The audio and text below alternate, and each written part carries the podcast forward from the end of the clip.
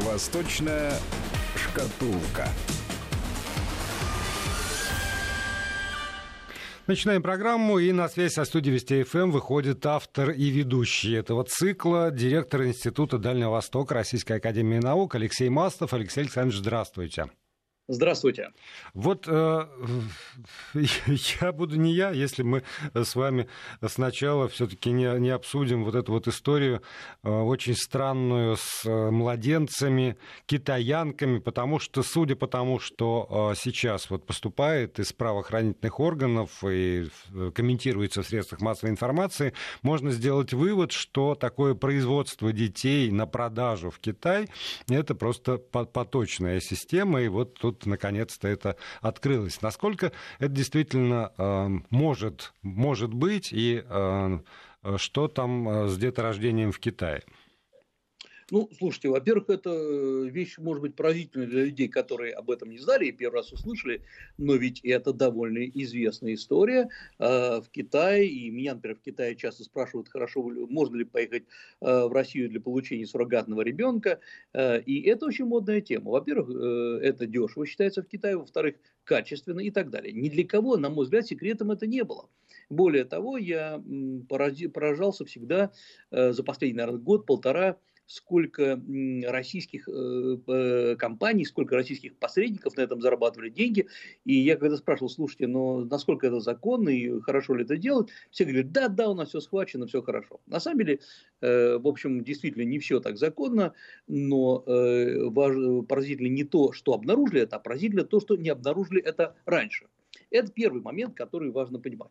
Второй момент, понимаете, в Китае да, действительно, долгое время были ограничения одна, одна семья, один ребенок, но этого уже давным-давно нет. Э, несколько лет назад было введено правило одна семья, двое детей, но ведь вопрос не в том, что это законодательно ограничивают.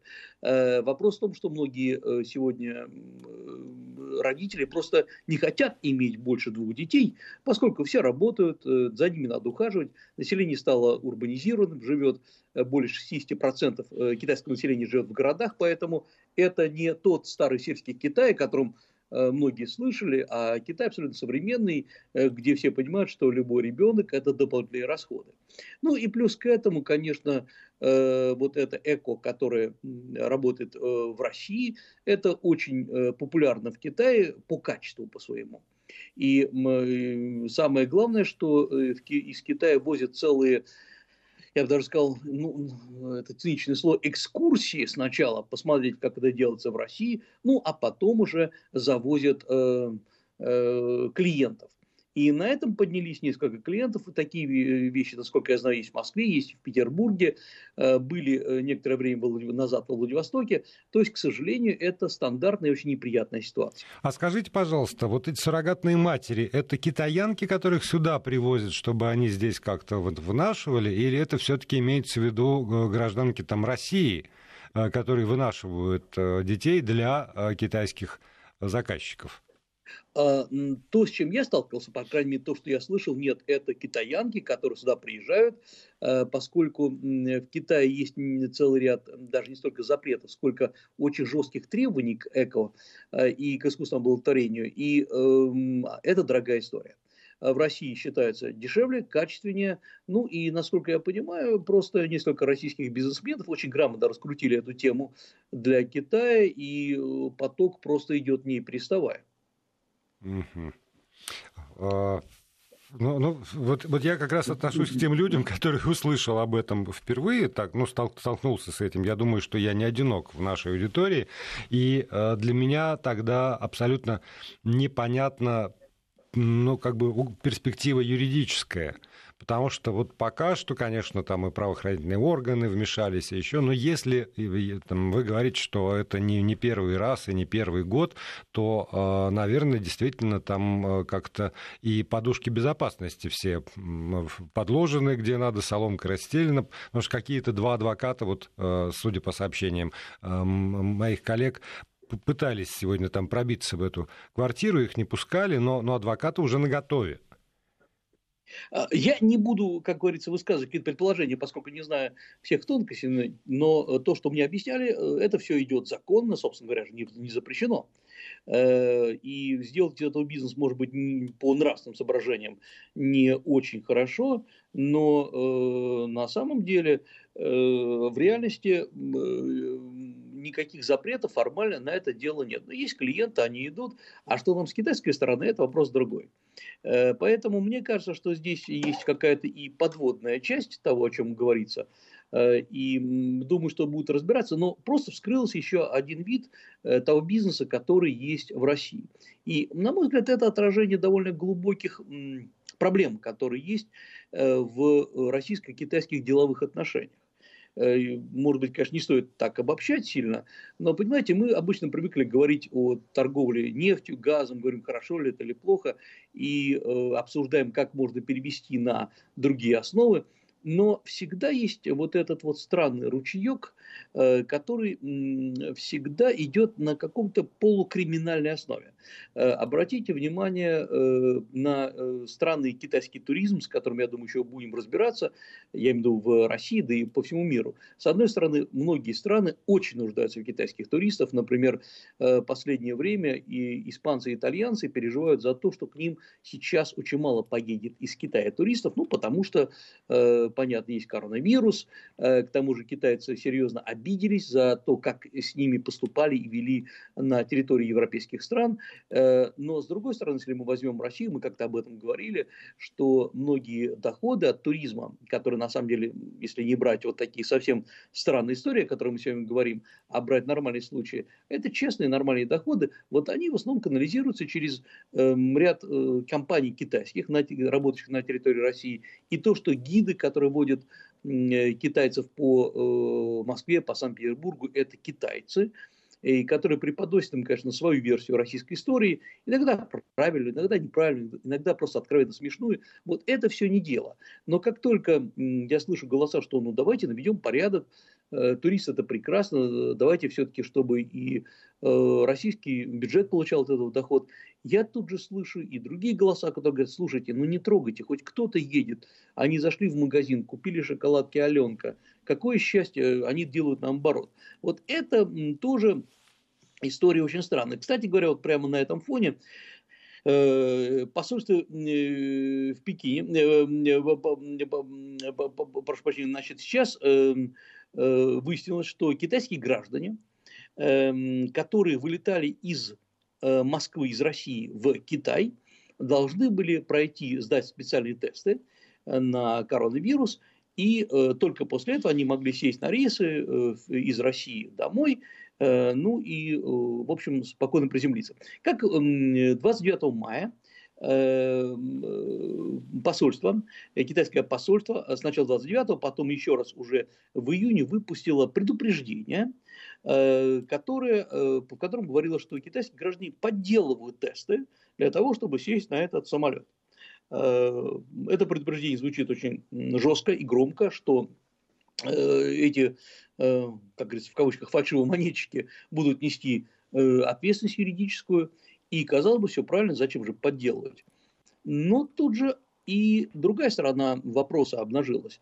Э, люди хотят попасть к себе домой. Э, и формально их не застукали за тем, что они больны.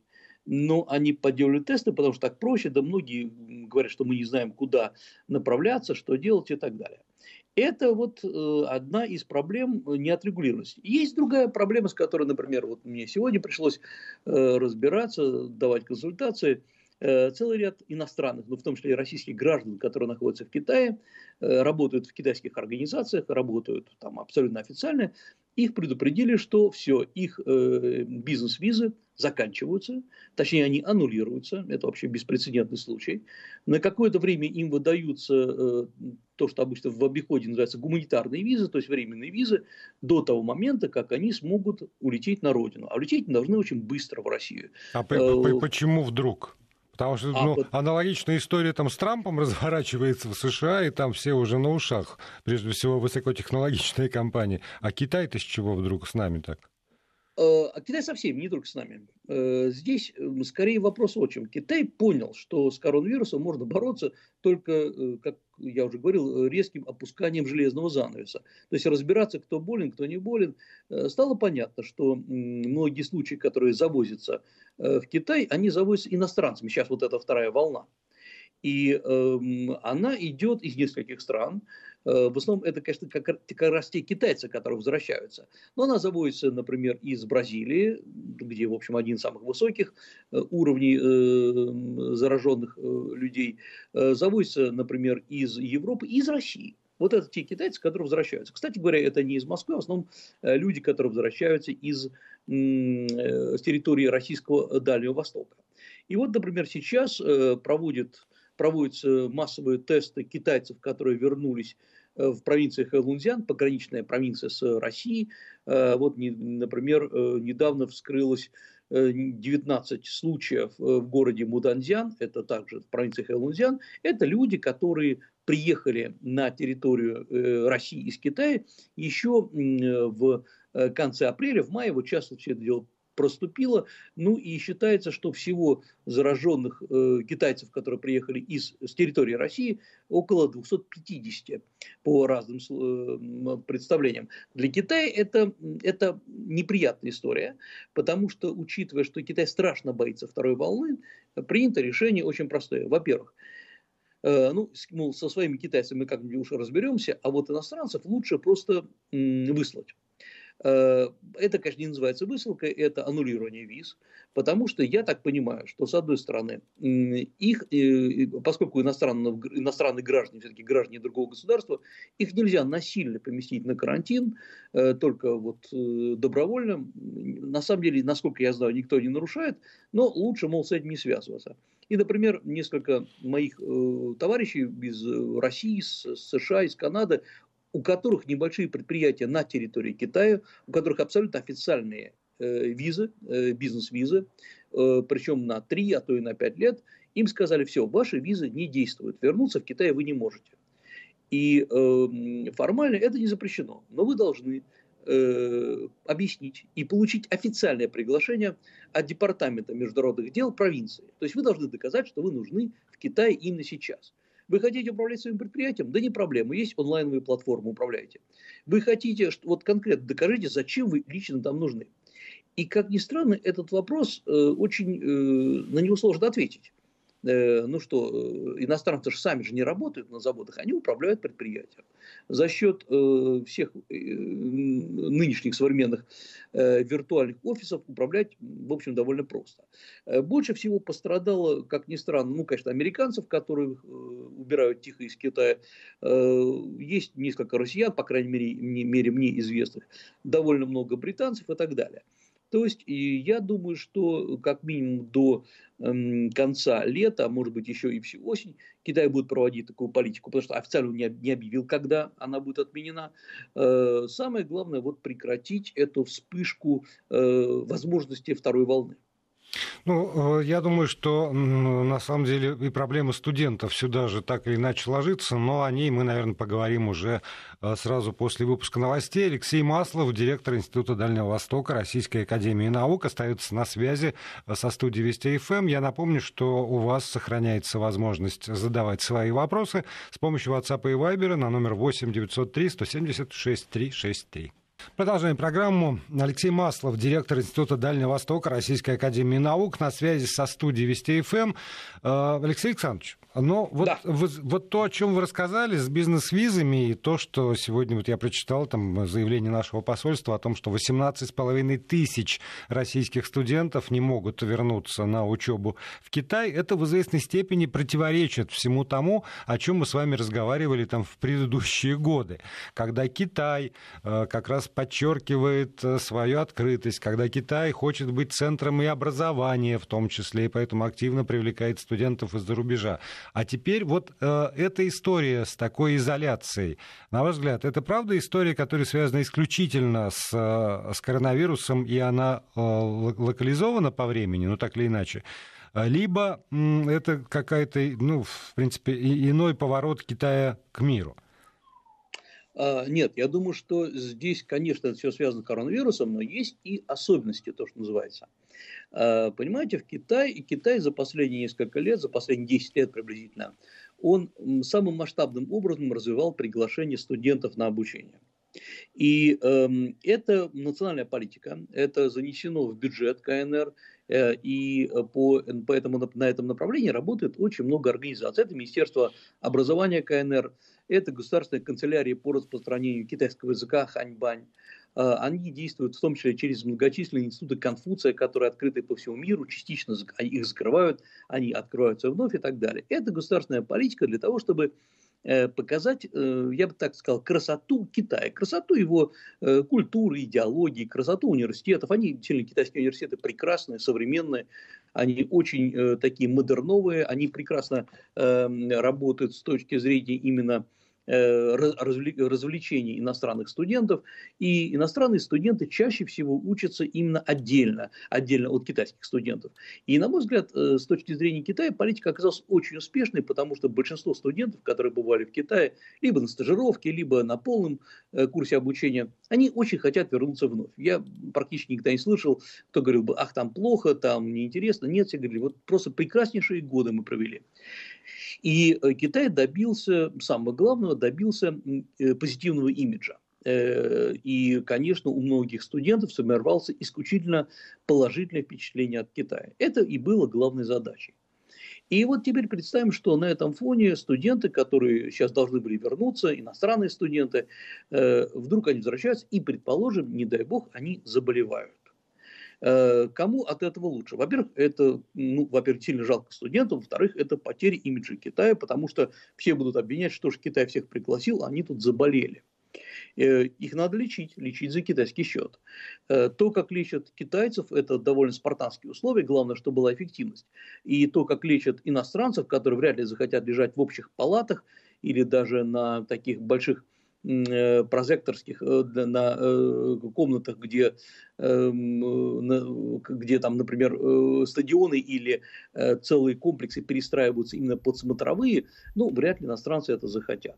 Далеко не все университеты покрывают страховкой такие случаи. То есть здесь есть целый ряд, в общем, реальных проблем, и я думаю, что Китай, наверное, правильно не пускает к себе иностранных студентов. Собственно говоря, зачем так делать? Э, но э, китайские университеты на этом деле теряют деньги. Причем не те деньги, которые приносят иностранные студенты, как раз чаще всего они учатся за государственный счет, а деньги, которые перечисляет Министерство образования Китая. Но я думаю, что китайские университеты проживут без этого, но для студентов, для многих расстройство, потому что многие подавали на, э, на стажировку, заявки на стажировку, подавали через институты Конфуция, например, в России таких сотни людей, которых я лично знаю, не там, наверное, тысячи, которых я не знаю, и регулярно количество, например, российских студентов в Китае увеличивается. Вот поэтому я думаю, что э, здесь запрет такой вынужденный. Тут еще надо понимать, что большинство студентов, конечно, хотят учиться в больших городах. Все знают про Пекин, Шанхай э, или, например, города с такой славной историей, например, город Сиань. Э, э, и, а, и это те города, которые сегодня судя по всему, больше всего подвержены опасности второй волны. Ну, прежде всего, Пекин. В Пекине закрыты сейчас уже несколько дней подряд э, все высшие учебные заведения. Китайские студенты начали возвращаться, вернулись и потом опять вернулись по домам. Э, закрываются школы, средние школы и так далее. Поэтому, конечно, не до иностранных студентов. Но вообще надо понимать, что ведь та же самая ситуация творится и э, во многих других странах мира. Например, такие страны, как э, Чехия, как э, Польша, вот просто на память вспоминаю, которые приглашали иностранных студентов, которые очень серьезно развивались за счет иностранных студентов, они остаются в этом году без таких вот вещей. И, например, китайцы переживают, есть даже там несколько публикаций, китайцы очень любили и любят ездить, например, в Чехию. Э, потому что они год учатся сначала чешскому языку, а потом имеют возможность вообще бесплатно учиться э, в Чехии э, на полный курс обучения в бакалавриате или в магистратуре. Это дешево, сердито, да и прекрасная страна. Эм, э, вот э, Чехия в этом году отменила, просто явно не готова сейчас принимать такое большое количество китайцев, хотя в Чехии не очень плохая эпидемиологическая ситуация. Поэтому многие переживают, и я думаю, что это по всему миру происходит. Вообще, на мой взгляд, вот то, что сейчас происходит, э, система образования реагирует по-разному. Если, например, Россия действительно попыталась уйти в онлайн и получила просто жесточайшую пощечину от студентов, которые сказали, нет, мы хотим общаться с э, живыми преподавателями, э, то в Китае тоже, когда многие студенты ушли в онлайн, вообще считается, что более 60 тысяч преподавателей университетов в период, в острый период коронавируса преподавали в онлайн. Как только э, стало возможно преподавать вживую, онлайновые курсы были отменены, потому что Китай прекрасно понимает, что онлайновые курсы никогда не заменят живого общения с учителем, ну и, собственно говоря, социализации как таковой. Поэтому Китай как раз делает все, на мой взгляд, правильно и плавно выходит из той ситуации, в которую попал. И тогда, если позволите, э, хотя бы ненадолго к двум э, вопросам к международной повестке. Мы с вами в прошлый э, раз, в прошлую встречу говорили о таком жестком обострении на границе между Китаем и Индией. И тогда же, в общем, зашел разговор о том, что министр иностранных дел Российской Федерации господин Лавров, ну так или иначе, возьмет на себя, может, роль посредника. Хотя вот сегодня его заявление о том, что Китаю и Индии не нужны посредники, посредники для того, чтобы решать свои э, там, вопросы двусторонних отношений. Тем не менее, министры обороны трех стран в ближайшее время должны собраться. Вот если о э, сегодняшнем состоянии этого конфликта и э, о перспективах, которые, может быть, после заявления Лаврова нарисовались. А, вы знаете, я бы, честно говоря, все это рассматривал в комплексе. А, сам по себе конфликт, ну, такой, такая стычка неприятная и какая-то там грязноватая. Драться э, арматурой, убивать друг друга, это, конечно, ужасно все выглядит и звучит ужасно. И э, в этом нету подвига, а есть просто стычка. Но если мы посмотрим в контексте того, что происходит вокруг Китая, это приобретает, скажем так, какой-то более глубокий смысл. Во-первых, э, позиция России в данном случае очень взвешена, очень правильная, это внутреннее дело. Э, нам не нравится, когда наши близкие соседи, и Россия, и Индия, начи... э, прошу прощения, Индия и Китай начинают э, подходить к состоянию войны. Э, и нас это не может не беспокоить. Но мы понимаем, что обе страны обладают достаточным потенциалом миротворчества, чтобы урегулировать ситуацию. Потому что э, ни одна страна сейчас не хочет серьезного конфликта. Не хочет, прежде всего, Китай. Ну, Индия вообще не очень конфликтная страна. Китай здесь находится, в общем, в нехорошей ситуации. Во-первых, я обращу внимание, что вот просто за последнюю неделю резко обострились опять протесты в Гонконге. И 1 июля будут выходить, уже намечается гигантская манифестация, на которую должны выйти, как считают э, организаторы, половина Гонконга как минимум. Э, полиция это все запретила, но они все равно выйдут, и, может быть, будут стычки. И все это на фоне принятия закона о безопасности, э, где, который, по сути дела, предусматривает открытие различных центров организации или бюро безопасности с материкового Китая на территории Гонконга. И э, э, тот законопроект, который принимается в Китае, по сути дела, э, трактует все законы следующим образом. Мы принимаем законы, Гонконг сам их осуществляет, а если есть противоречие между Гонконгом и Пекином, в силу вступает право вето Пекина. Э, то есть это довольно жесткая постановка вопроса, и э, понятно, что Гонконг доигрался, по крайней мере, на сегодняшний момент. Вот здесь это... я прошу прощения, вас прерву, у нас шестисекундная пауза. Вести ФМ. И продолжаем сразу. Алексей Маслов, директор Института Дальнего Востока Российской Академии Наук. И э, мы говорили про Гонконг, и я хотел сказать, что в принципе это не просто, как многие хотят представить, какое-то политическое противоречие между э, абсолютистским Пекином и свободолюбивым Гонконгом. Э, на поверхности, конечно, это так и выступает. Это разлом по очень старым трещинам, которые были еще исторические, Южный Китай, э, у которого всегда сам себе на уме, который э, всегда считает, что э, он знает, как правильно строить экономику, как, как правильно жить. Южный Китай вообще всегда был более зажиточный, чем Северный. И тут его м, хотят имперской политикой опять втянуть в сферу э, северян, и, конечно, это все вызывает очень серьезное отторжение и протест. Со стороны, ну, человека, который не китаец, который не живет в рамках китайской культуры, ему очень сложно понять эту суть. И поэтому часто говорят, ага, это демократия борется с Э, автократией и абсолютизмом. И, на мой взгляд, все, конечно, значительно глубже. Но в любом случае э, Пекин сейчас начинает понимать, что договориться не удастся. Он пытался договориться, ни, ни, ничего нельзя сказать. Он выдерживал паузу. Э, неоднократно Пекин бряцал оружием и говорил, вот-вот сейчас введем войска. Последнее такое серьезное бряцание, насколько я помню, было 1 октября 2019 года, то есть когда накануне празднования годовщины образования КНР, э, все ожидали, что, Гонконг, что э, части Народно-освободительной армии Китая вот-вот войдут в Гонконг.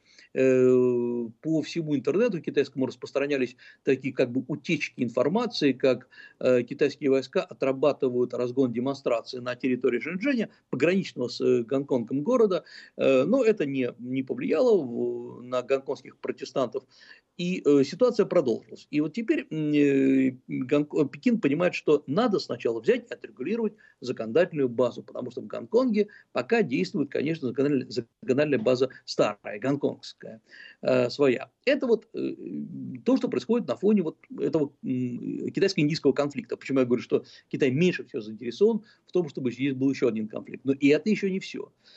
Э, проходит буквально вчера проходит большая встреча Китай-ЕС, которая должна была показать, что Китай продолжает дружественную политику в отношении ЕС, ну и да, она проходит в онлайн-формате, Си Цзиньпин улыбается, говорит, что надо нам развивать новые э, инициативы, инвестиции, и в ответ просто слышит, ну, на мой взгляд, умопомрачительную критику, жесткую.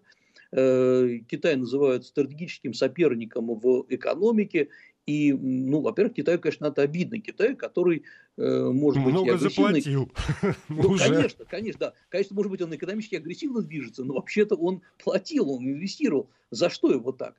Э, да, конечно, там американцы играют далеко не последнюю роль, но э, когда Брюссель просто однозначно сейчас стал на американскую позицию, э, Пекину, но это нехорошо. Вот надо сказать, я пос посмотрел там часть этой э, видеоконференции, ну, Китай так вот миролюбиво говорит о том, что, ну, правда, своими фразами, и надо понимать, что все-таки с нами говорит китайский лидер, а не европейский, что единая судьба человечества, мы, э, который плывет в одной лодке, не надо ее раскачивать, давайте сотрудничать. Ну, то есть, в общем, какие-то правильные фразы.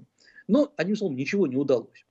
На этом фоне еще одна вещь происходит. Это э, абсолютная эскалация э, столкновений в Южно-Китайском море, которые говорит о том, что в принципе возросла, возросло все настолько, что не исключено, вот, по утверждениям нового доклада Э, Национальный институт исследований Южно-Китайского моря, это американский такой институт, э, что не исключено возможность столкновения между американскими и китайскими эсминцами в Южно-Китайском море. И, мол, существующие механизмы, которые сейчас существуют для, э, для разведения кораблей, конфликтов, они могут оказаться недостаточными. То есть, в общем, это все может закончиться очень плохо. Опять-таки, и э, если вообще это может происходить у берегов Китая, а не у берегов США.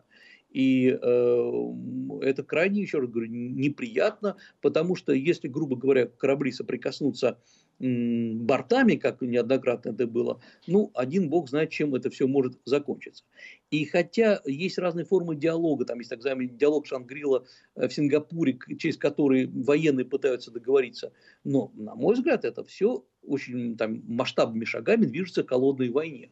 А если еще, возвращаемся к конфликту Китая и Индии, если еще будут столкновения на китайско-индийской границе, это совсем повяжет Китай в бесконечные проблемы, в бесконечные споры. И это еще не все. На наших глазах принимается э, предпринимается попытка принять закон по, э, по осуждению тех комп- китайских компаний, которые хоть как-то участвуют в нарушении прав человека в Синьцзяне, я буквально цитирую американские документы, то есть те, которые разрабатывают видеокамеры, э, устанавливают их на улицах, то есть нормальные технологические компании. Э, опять заговорили активно про тибетские проблемы. То есть мы видим, что вокруг Китая вот взбухает конфликтная ситуация. А Китай он, еще раз говорю, он может реагировать на вызов, чем он молодец, жестко реагирует, но настолько вызовов сразу Китай не ожидал, что будет активизировано все и сразу. Вот это и есть та проблема, которая возникает вокруг Китая, ну и плюс к этому, как мы уже говорили, а тут, не дай бог, еще вторая волна накроет Китай. И э, вторая волна коронавируса. Э, вот это э, и есть главная проблема, э, не, то слишком многочисленные вызовы, многочисленные конфликты. И здесь, а, вы, а конечно... а простите, а в этом смысле вот там заявление Трампа о том, что сделка с Китаем сохраняется, ну и, э, там, насколько я понял из отрывков, опубликованных этой книги Болтона, в общем, симпатия э, Трампа, несмотря ни на что, э, к Си Цзипину, это не, не с, снимает остроту проблемы, там, не, не дает возможность выдохнуть, ну хотя бы да. сохранение торговой сделки. Э, вообще, это крайне интересная история с э, высказыванием Болтона по поводу того, как Трамп относится к Китаю, потому что, ну, по крайней мере, мне удалось посмотреть то, что э, касается Китая. И я напомню, я понял, что не, не все читали э, э вот эти выписки э, э, из, этой книги, потому что книга сам себе не опубликована, но она крайне интересна. Значит, во-первых, что, э, что э, пишет Болт, э, прошу прощения, Байден, прошу прощения, в своей книге, да? Байден, например, пишет, что э, э, Извините, извините, бога, конечно, Болтон, да. Болтон. Э, да, да, да, это у меня уже... Не путайте меня. Да, да, да. да. Меня запутать Значит, легко. Да, ну, естественно, да, да, да, конечно. Бывший советник Трампа безопасности Джон Болтон, он считал, он пишет, что Трамп вообще рассматривал угрозы безопасности со стороны компании Huawei, ZTE, это технологические гиганты Китая, исключительно как разменную монету. То есть в реальности он не понимал, как считает опять-таки Болтон, что это опасность. Э, и, мол, надо э, это использовать исключительно переговоры. И вот, значит, сам Болтон э, пишет про себя, и Уилбл Росс, это мистер торговли США, что они неоднократно настаивали на строгом соблюдении правил, которые устанавливают США, и всех законов, против китайского пиратства, мошенничества и так далее. Э, но Трамп, наоборот, рассматривал не как вопрос политики, а как возможность сделать личное одолжение Си Цзиньпину. Сделать или не сделать. И вот, оказывается, как опять-таки всплывает, что еще в 2019 году Трамп предложил отменить э, преследование, вот уголовное преследование в отношении компании Huawei, если это может помочь торговой сделке э, с, между США и Китаем. То есть, опять... Минута, я предупреждаю. Да, по словам Болтона, э, Трамп ведет себя исключительно как э, торгаш, э, не как политик. Э, и это не столько симпатия Китая, сколько возможность поторговаться.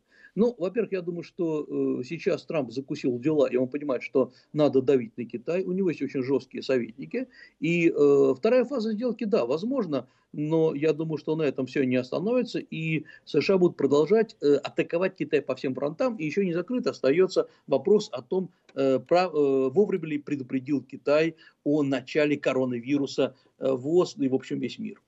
Ну вот сегодняшнее заявление и вчерашнее, вчерашнее председатель комитета по контролю над ценными бумагами КНР Фан Синхая, Китай должен быть готов к отключению от э, системы SWIFT, международных платежей. Ну, я думаю, что нам с вами на ближайшие несколько месяцев противостояния Китая и США хватит. Спасибо большое. Алексей Маслов, директор Института Дальнего Востока РАН.